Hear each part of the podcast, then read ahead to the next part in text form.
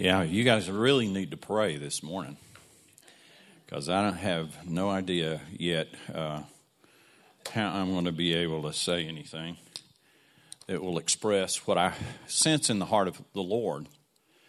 I really, I really do believe that the Spirit of God wants to speak to the heart of the church about the spirit of this age.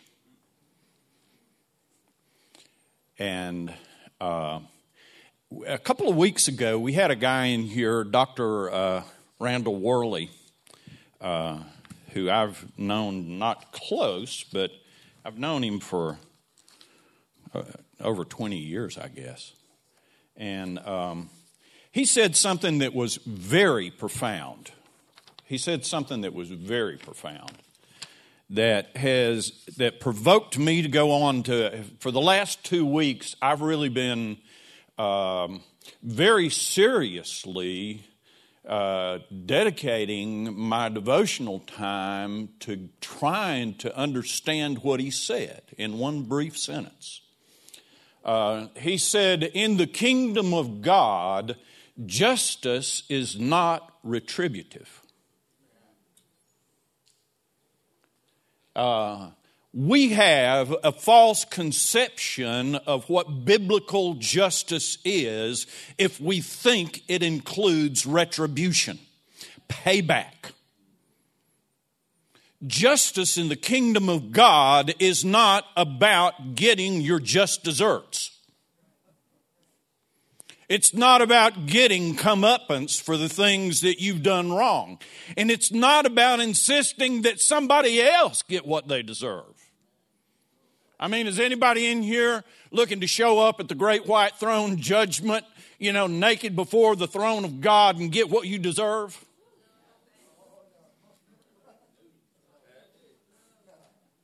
I'm asking for mercy for me and you, Marlon.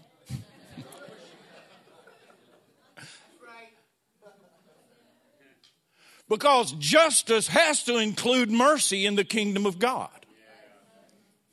I, I remember when a very uh, uh, anointed um, North American lady preacher was in Resistencia, Argentina once upon a time, and it fell to me to translate for her. And the big point in her message was the difference between justice and righteousness. There was a there was this thing, and so uh, she would say, "Well, uh, Lord, send your justice," and I would say, "Señor, manda tu justicia," and she would say, "Lord, send your righteousness," and I would say, "Señor, manda tu justicia." And she, after a while, just repeating those words, she got kind of like looking at me a little crazy because it's just one word in Spanish. Justice and righteousness are the same word.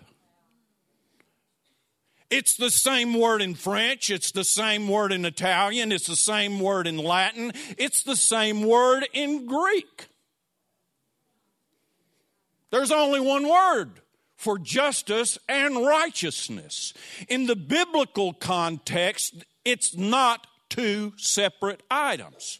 When we think about justice, we think about judgment. Somebody being assigned in a court of law the punishment that their crime deserves. But that's not found in the New Testament anywhere.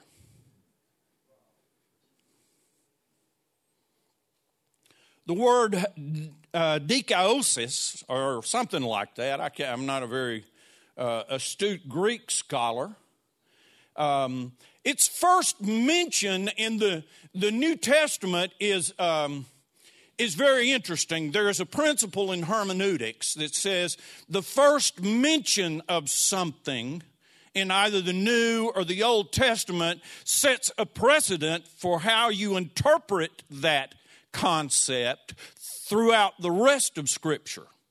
It's called the principle of first mention. It's interesting what the first mention of righteousness is in the New Testament. It's found in Matthew chapter 119. It says, Then Joseph, her husband, Mary's husband, at that time her husband to be betrothed yet, but then Joseph, her husband, being a righteous man and not willing to make her a public example, was minded to put her away secretly. Mary is uh, turns up pregnant by the Holy Spirit. But before the angel had appeared to Joseph and told him that it was a, a, divine miracle, he still, in his heart, because he was a righteous man, did not want to expose her to public ridicule and scorn.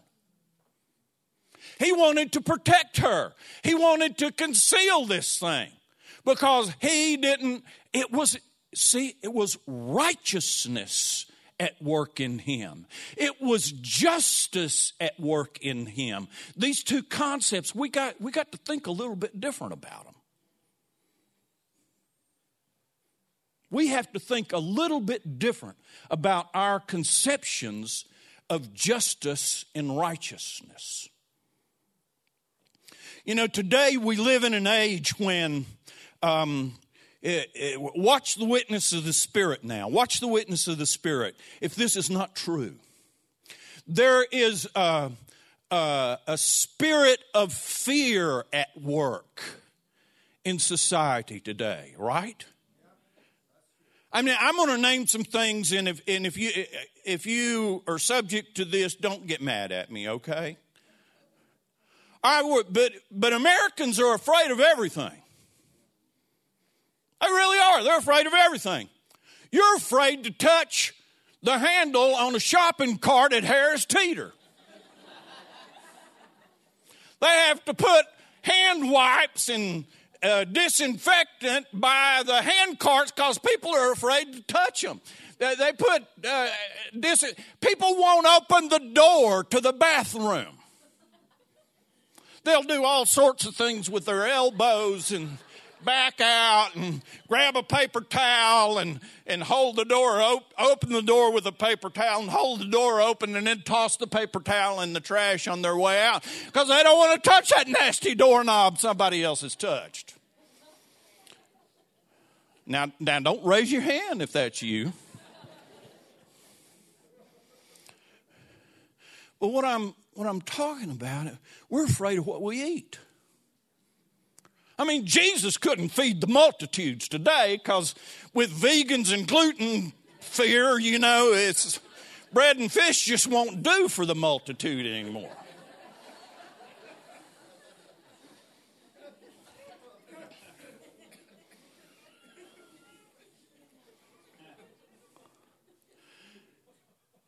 We have a large uh, attempt to stir up resentment and divisions over political issues in America today, such to the point that there's manuals about what to talk about and what not to talk about at Thanksgiving dinner.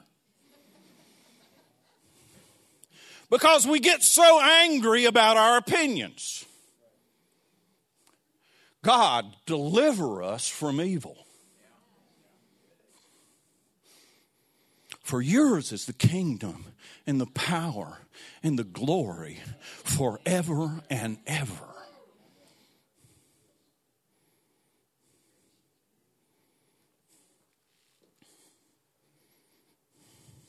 I really don't know how to go about this. Uh, I, God have mercy on me and you in the process.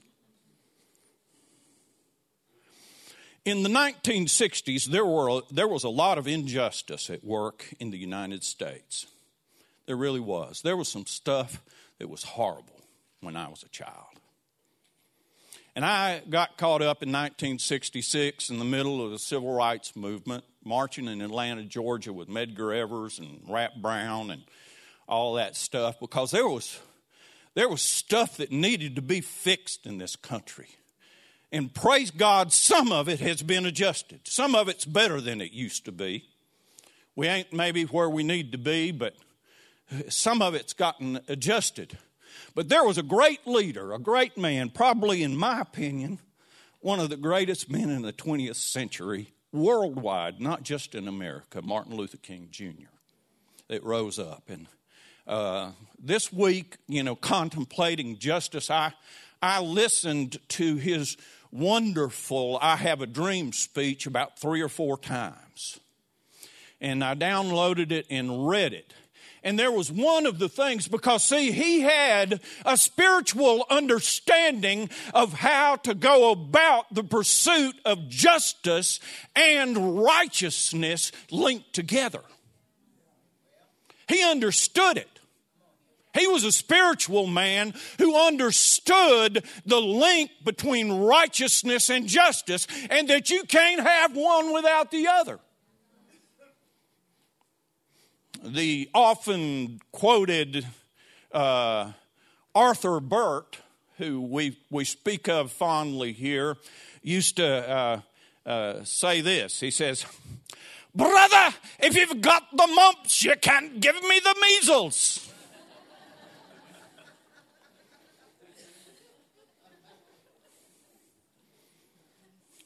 You can only give away that which you own. You can't give something to somebody else you ain't got.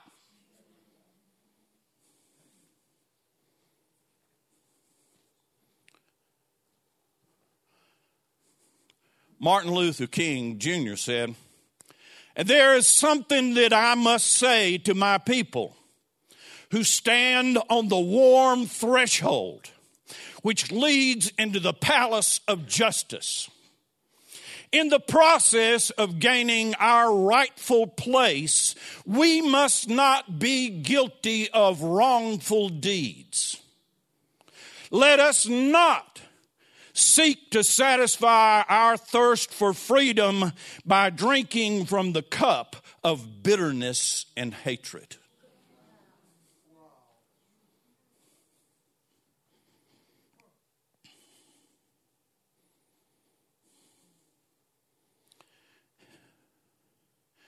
There is a wave of righteousness coming.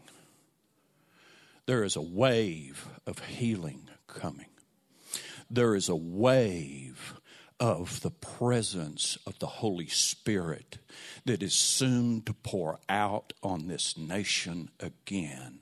And there are forces at work in our society that wants to harden the heart of the church and blind the church's eyes to the truth so that we will not fully participate in the outpouring of God's Spirit in our day of visitation. Watch the witness of the Spirit. You know it's true. You know it's true. Lord, guard our hearts. Guard our hearts. Free us from the things that bind us up and make us fearful. Lord, free us from the trendiness this is my this is my personal aside. Come on. If we are overly subject to trendiness, doesn't that also make us susceptible to deception? If when a new trend comes along, it's so easy for us to align with it and get on the bandwagon with that. Isn't that the same kind of thing that can lead us down a path towards deception?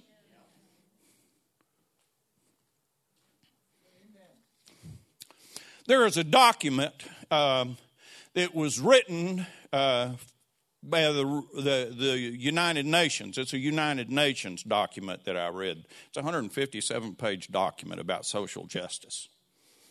See, there is a there is a thing at work in the world today to corrupt the word justice to get us to think about justice differently than we should because it's not a biblical thing.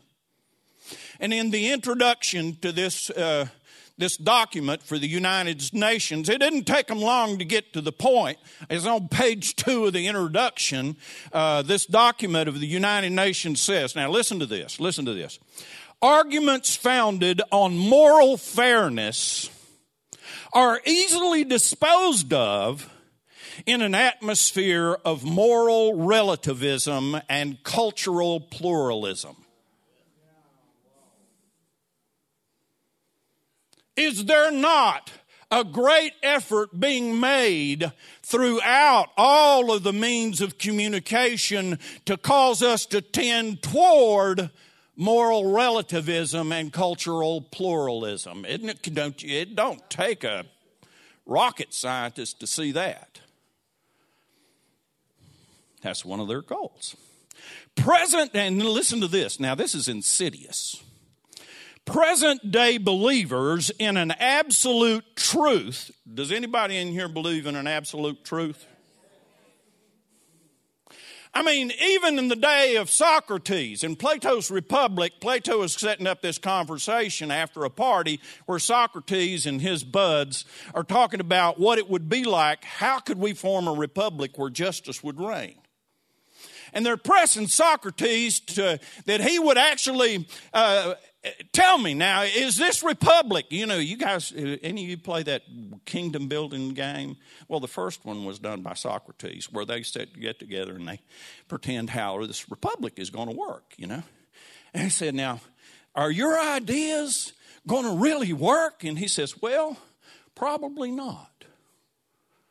Because I don't have complete wisdom, and I don't know really how to define what good is. But if there was ever a leader that would arise who was truly all wise and all good, a republic's association with that all wise and all good would be transformational. And the very heart of man and society would be transformed. Even, even Socrates, a Greek Stoic philosopher uh, was looking for the Messiah. Do you see what I'm We know the truth. Do you know the truth? He is the way, the truth, and the life. It is absolutely, unequivocally eternal. He is God Almighty incarnate in the flesh. The United Nations says present day believers in an absolute truth identified with virtue and justice are neither willing nor desirable companions for the defenders of social justice. Page two of the introduction of their document about social justice. You're out. They know you ain't going to be dragged down that road. But yet, don't we hear about social justice all the time? It's a distortion. It's not what Martin Luther King Jr. was talking about. They've changed something in it. And, it, and then it goes on, it says, to, to an extent, I usually don't do this kind of thing. If, if anytime you want me to stop, I will. Okay? I'm under your authority, brother. To an extent, the United Nations, with its efforts to strengthen the role and contribution of a civil society, is taking the lead and paving the way for international global democracy, a prerequisite for global social justice. Social justice is not possible without strong, coherent, redistributive policies conceived and implemented by public institutions.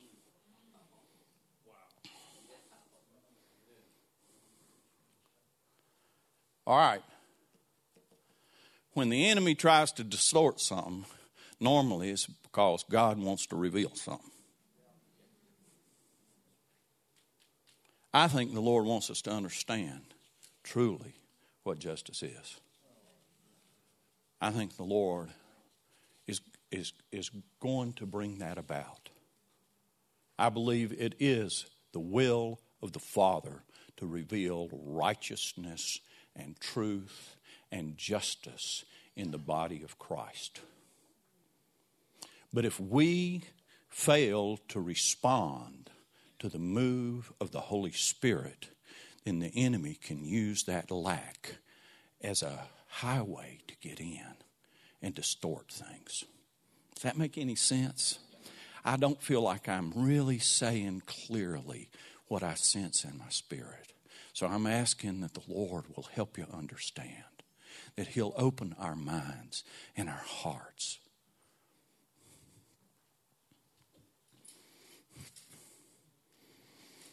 In Isaiah 6, verse 1, it's one of the most famous passages in the, in the Old Testament. Um,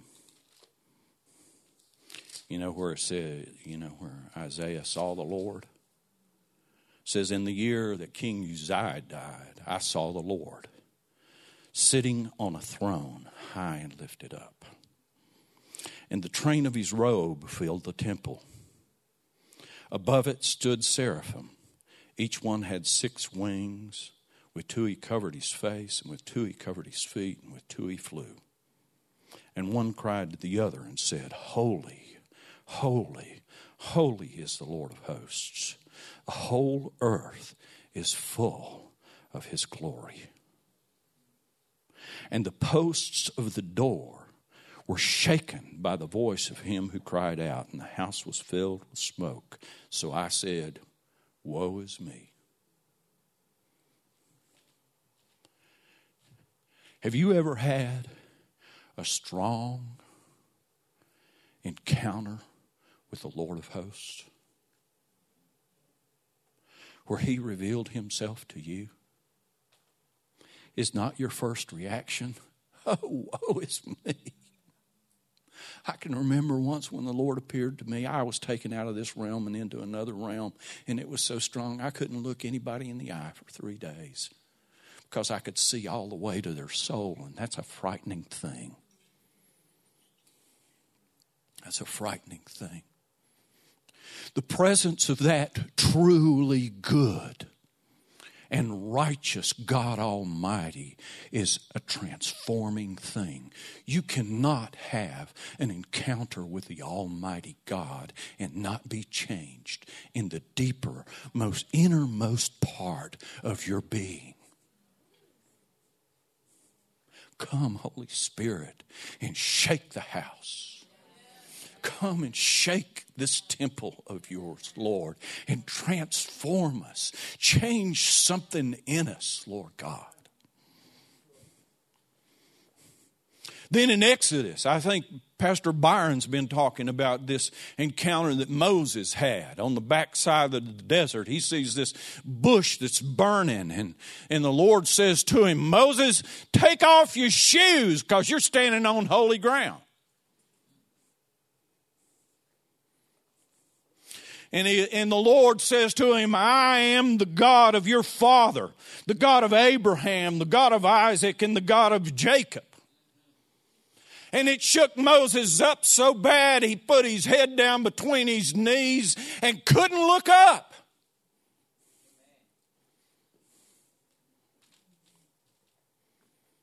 It's interesting that God identified himself through the relations that he had with Abraham, Isaac, and Jacob.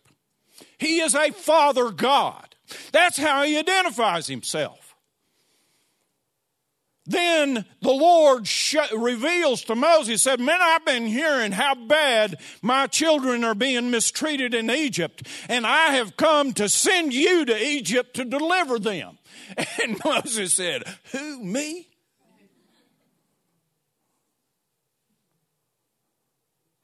When you get in the presence of the Lord God Almighty and are shaken to the innermost core of your being, you will see who you are called to be.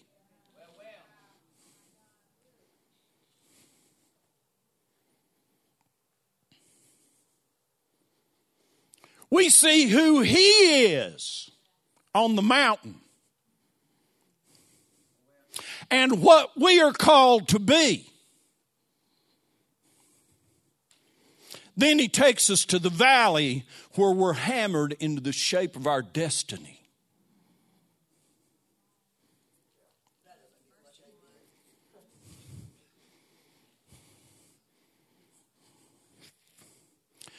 Moses said, Who am I going to tell them sent me? If they ask me what your name is, what am I going to say? And you know, I always thought that was his name. I am who I am. But he was just saying, I am who I am. And you are who you are. And I'm sending you.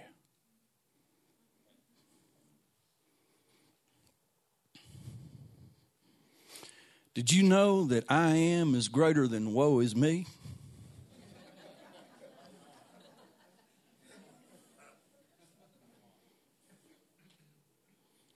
There is no need to be fearful any longer.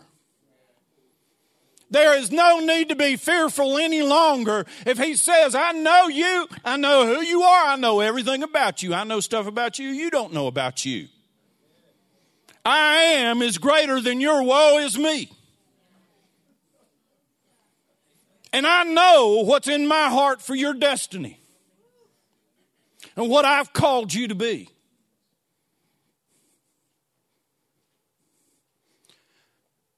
That revelation is the only revelation that changes your want to. What is it that you want to do?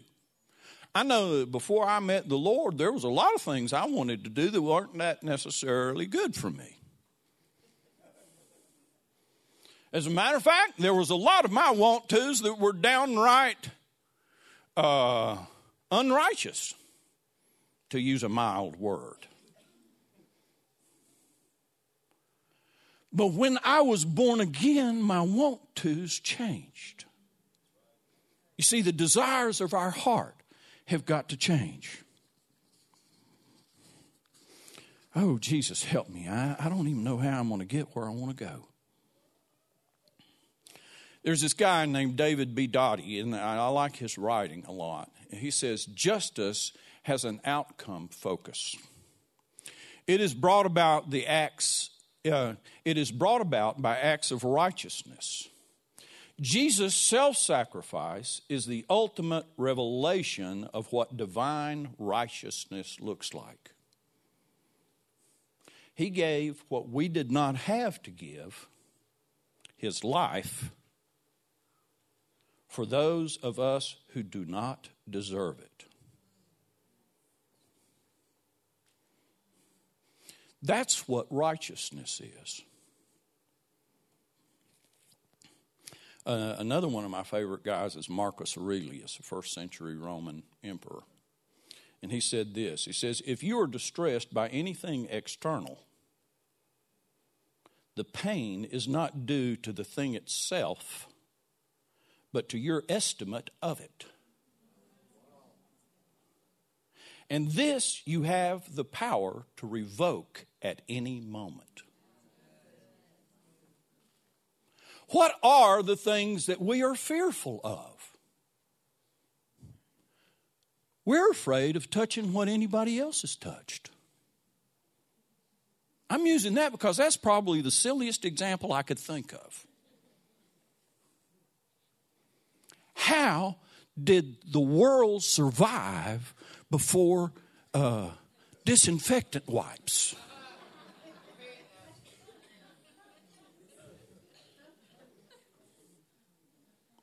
You know, bro, look around. Today, everybody's got allergies. When I was a kid, I don't remember anybody having allergies.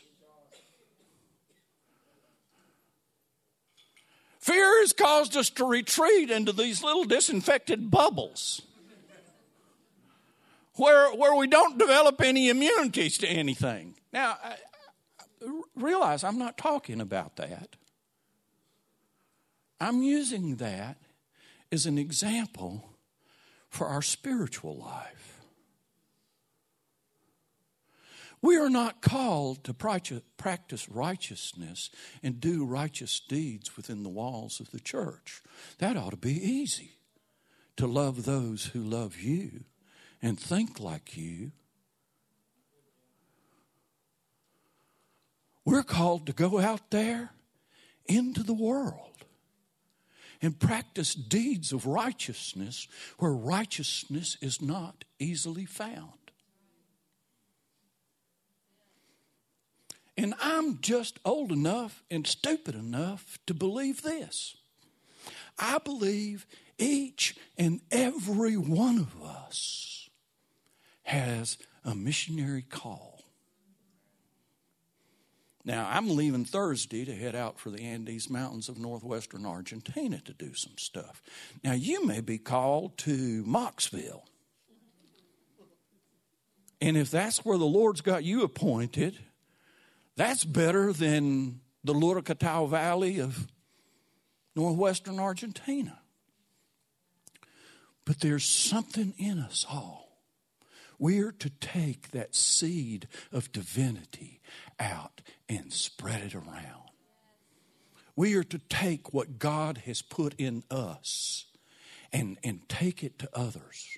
I just believe that. I, I'm convinced of that. I don't think there is a single person seated here today that has the Holy Spirit active in your life that doesn't have a divine purpose planned for your life. And the, the thrilling, the thrilling quest that we go on, Jeff, is trying to figure out what God has appointed for me to do. That is the, that is the best thing ever. That is the best thing ever. And it doesn't matter. I'm older than some of you and younger than others, but I'm convinced that the next 10 years of my life are going to be the best 10 years of my life. Because God always saves the best wine to last and the latter glory is always better than the former glory. His call is always onward and upward. It ain't going back and finding what we lost, it's getting something absolutely brand spanking new.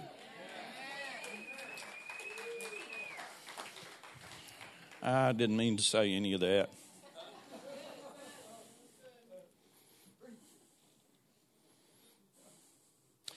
I believe this is the key Romans 12 21.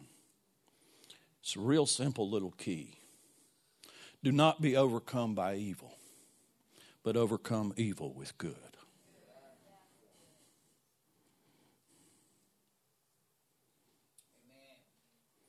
Is there anyone here present today who hasn't had evil done against you?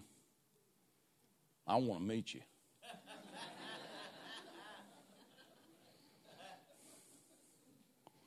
Now, some people really do suffer horrific, terrible mistreatment and abuse, and uh, and it's it's terrible.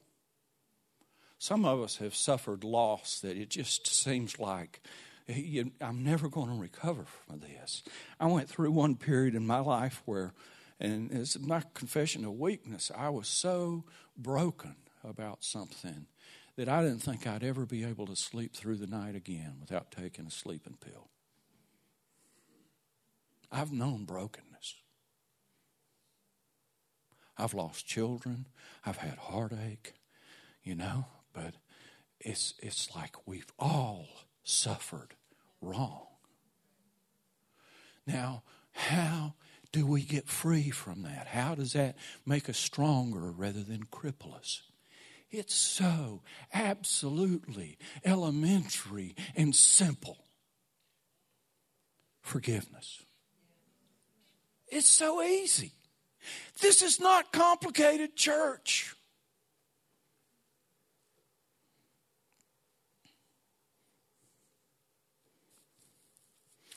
First Peter chapter three verse eight. I think that's where it is. I got. I, I, found out I'm not very accurate with these things. I was forced into producing notes before speaking, and that's something that I don't normally do. Uh, so I want to confirm that I'm in the right place at the right time, the right verse. Uh, First Peter chapter three verse eight says, "Finally." All of you be of one mind, having compassion for one another. I love the gospel of Jesus Christ. I love it. It is life and health to my bones. It brings joy to my soul. It is easy to entreat it is peaceable, and it comes down from heaven. It is not that difficult.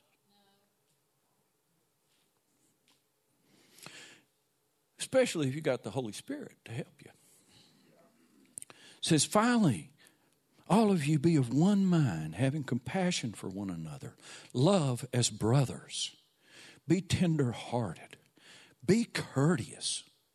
You know, that one word right there has become to me the essence of my uh, premarital and marital counseling. Just be courteous to each other. If you'll just be kind to each other, everything else will work out. True? Not true? I mean, it, it, I am embarrassed to tell you how long it took me to figure that out. I think Kathy will tell you I'm getting better at it than I used to be. I'm, you know, not returning evil for evil or reviling for reviling. The spirit of this age reviles. Listen to it. It doesn't matter whether your source of news comes from the left or from the right. Everybody's reviling somebody else. That is not the Spirit of the living God. That is not the way progress is made as an individual or as a society. Even to those who've done you wrong.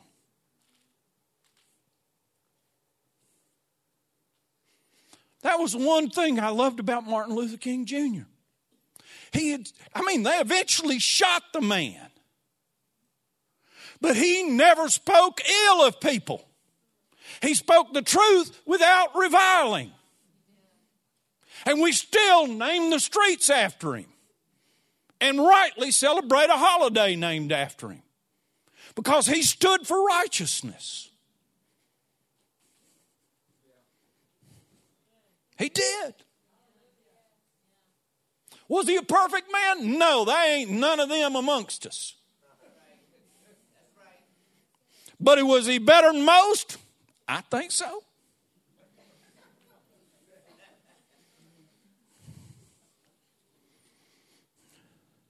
Not returning evil for evil or reviling for reviling, but on the contrary, blessing. Knowing that you were called to this, that you may inherit a blessing. Because what you give is what you receive, right? We, we talk about sowing and reaping. Well, let's sow blessing.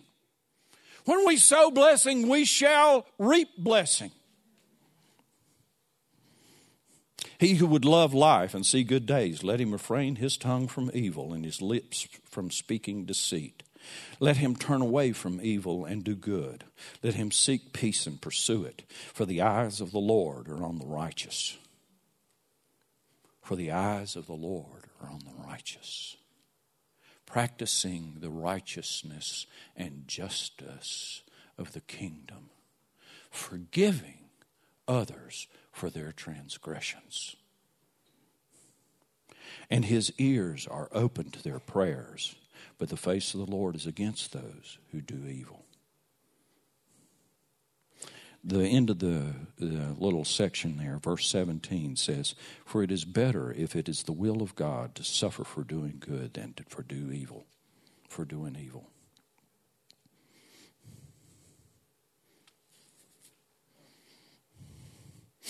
If someone commits evil against you, you can retaliate. And that evil remains and grows. Retaliation and retribution causes evil to grow. If we forgive, that little mite, that little piece of evil is removed from the world and absorbed by grace and overcome by the love of God.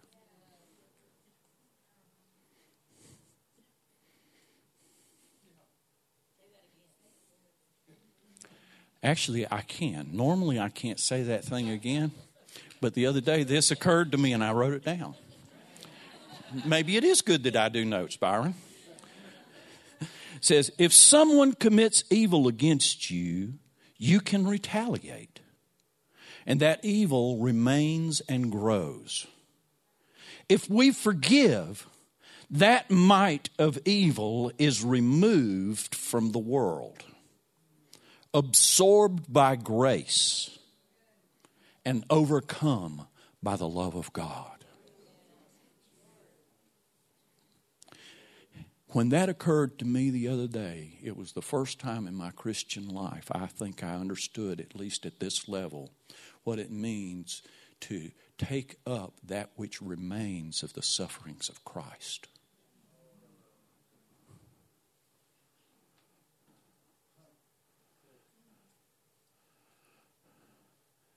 Do we want to walk in the footsteps of Jesus?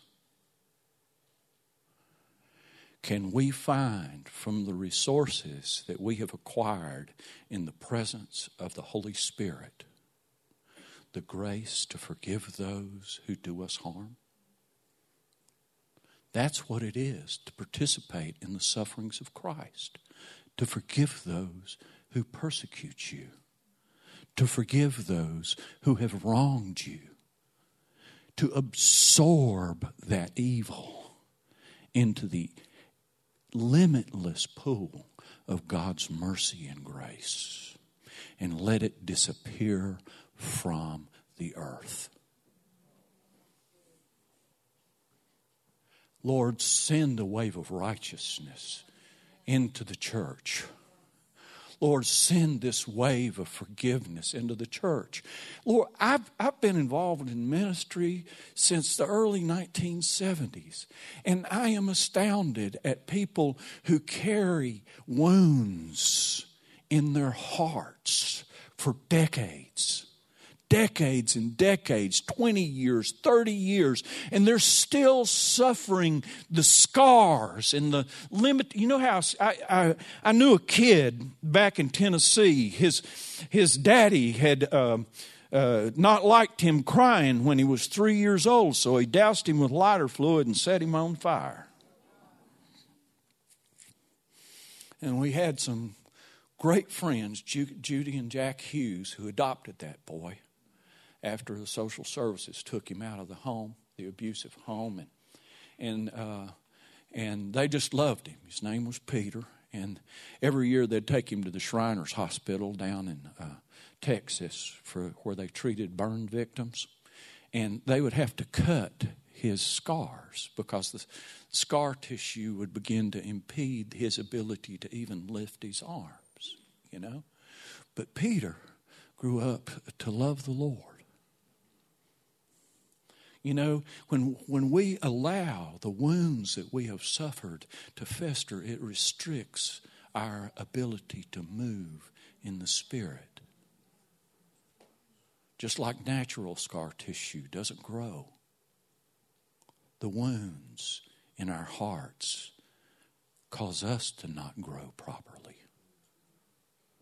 Lord, free us free us miraculously by, by the power of your Holy Spirit. Come and wash over us, Lord, and help us to forgive the unforgivable. Help us to see this as a vision, a vision how you can bring righteousness and justice into the world the same way that Jesus Christ brought it. Making up that which remains of the suffering of Christ, forgiving those who have done you wrong, and in the process, getting free from the scar tissue that restricts your spirit.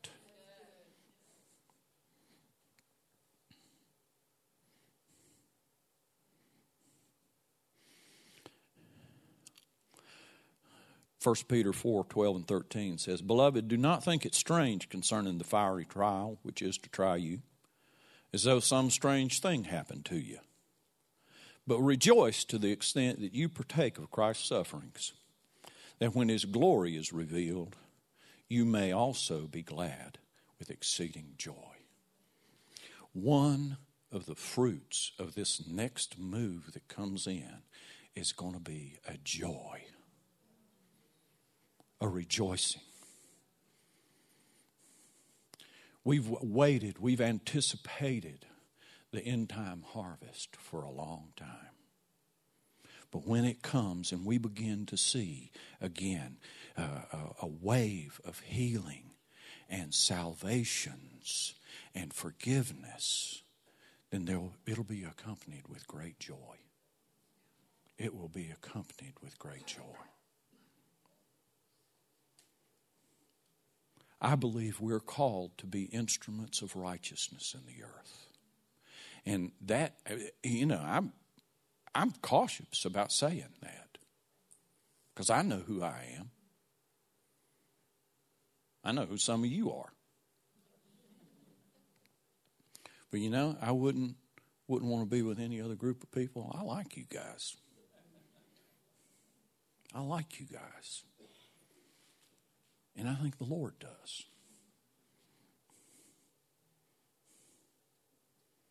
I think that's it. Just wait, wait just a minute. Don't get anxious. Oh, wait a minute. I overshot. Two minutes. I, I, I, I thought I still had a few. All right.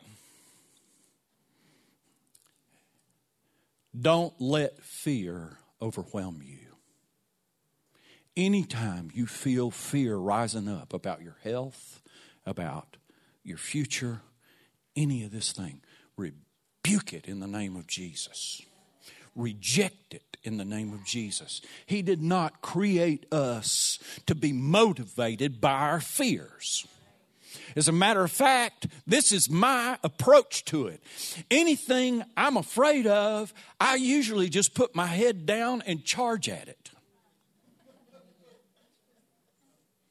I'll run straight at it because I know that fear wants to keep me away from per- God's perfect will for my life.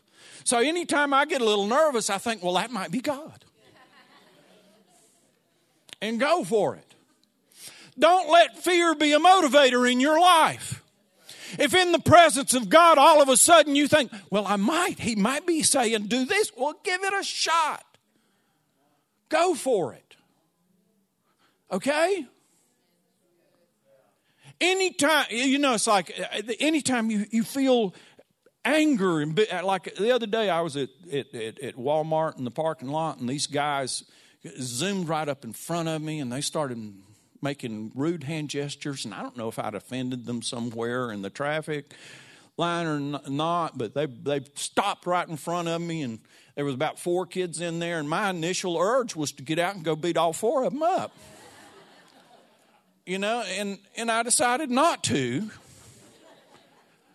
But I know that, you know, my natural response to that kind of thing is not righteousness. So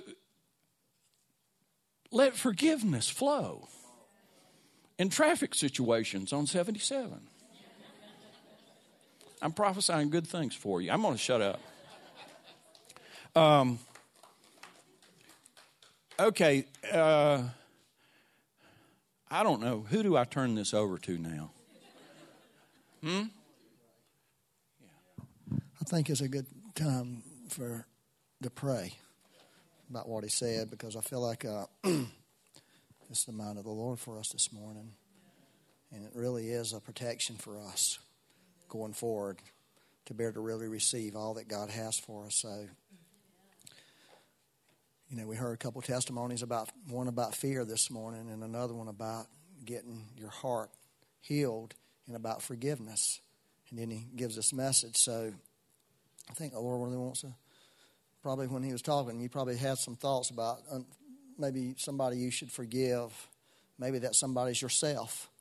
So lots of times we need to forgive ourselves. I know some theologians have an issue with that thought, but they they're not living in reality.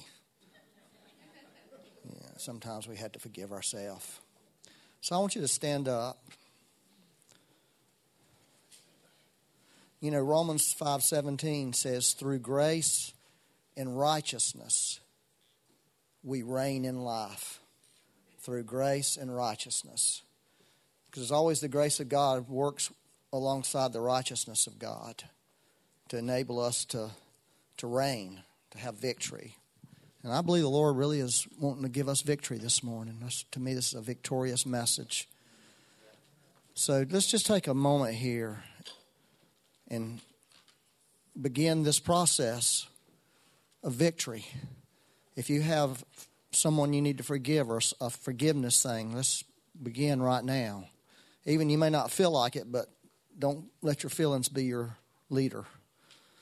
Let's just take a moment.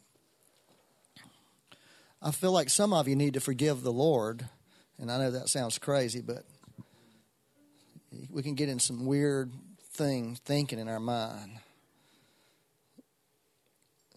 And when I say forgive the Lord, the Lord has never done anything badly, but, but we get in our mind that God has.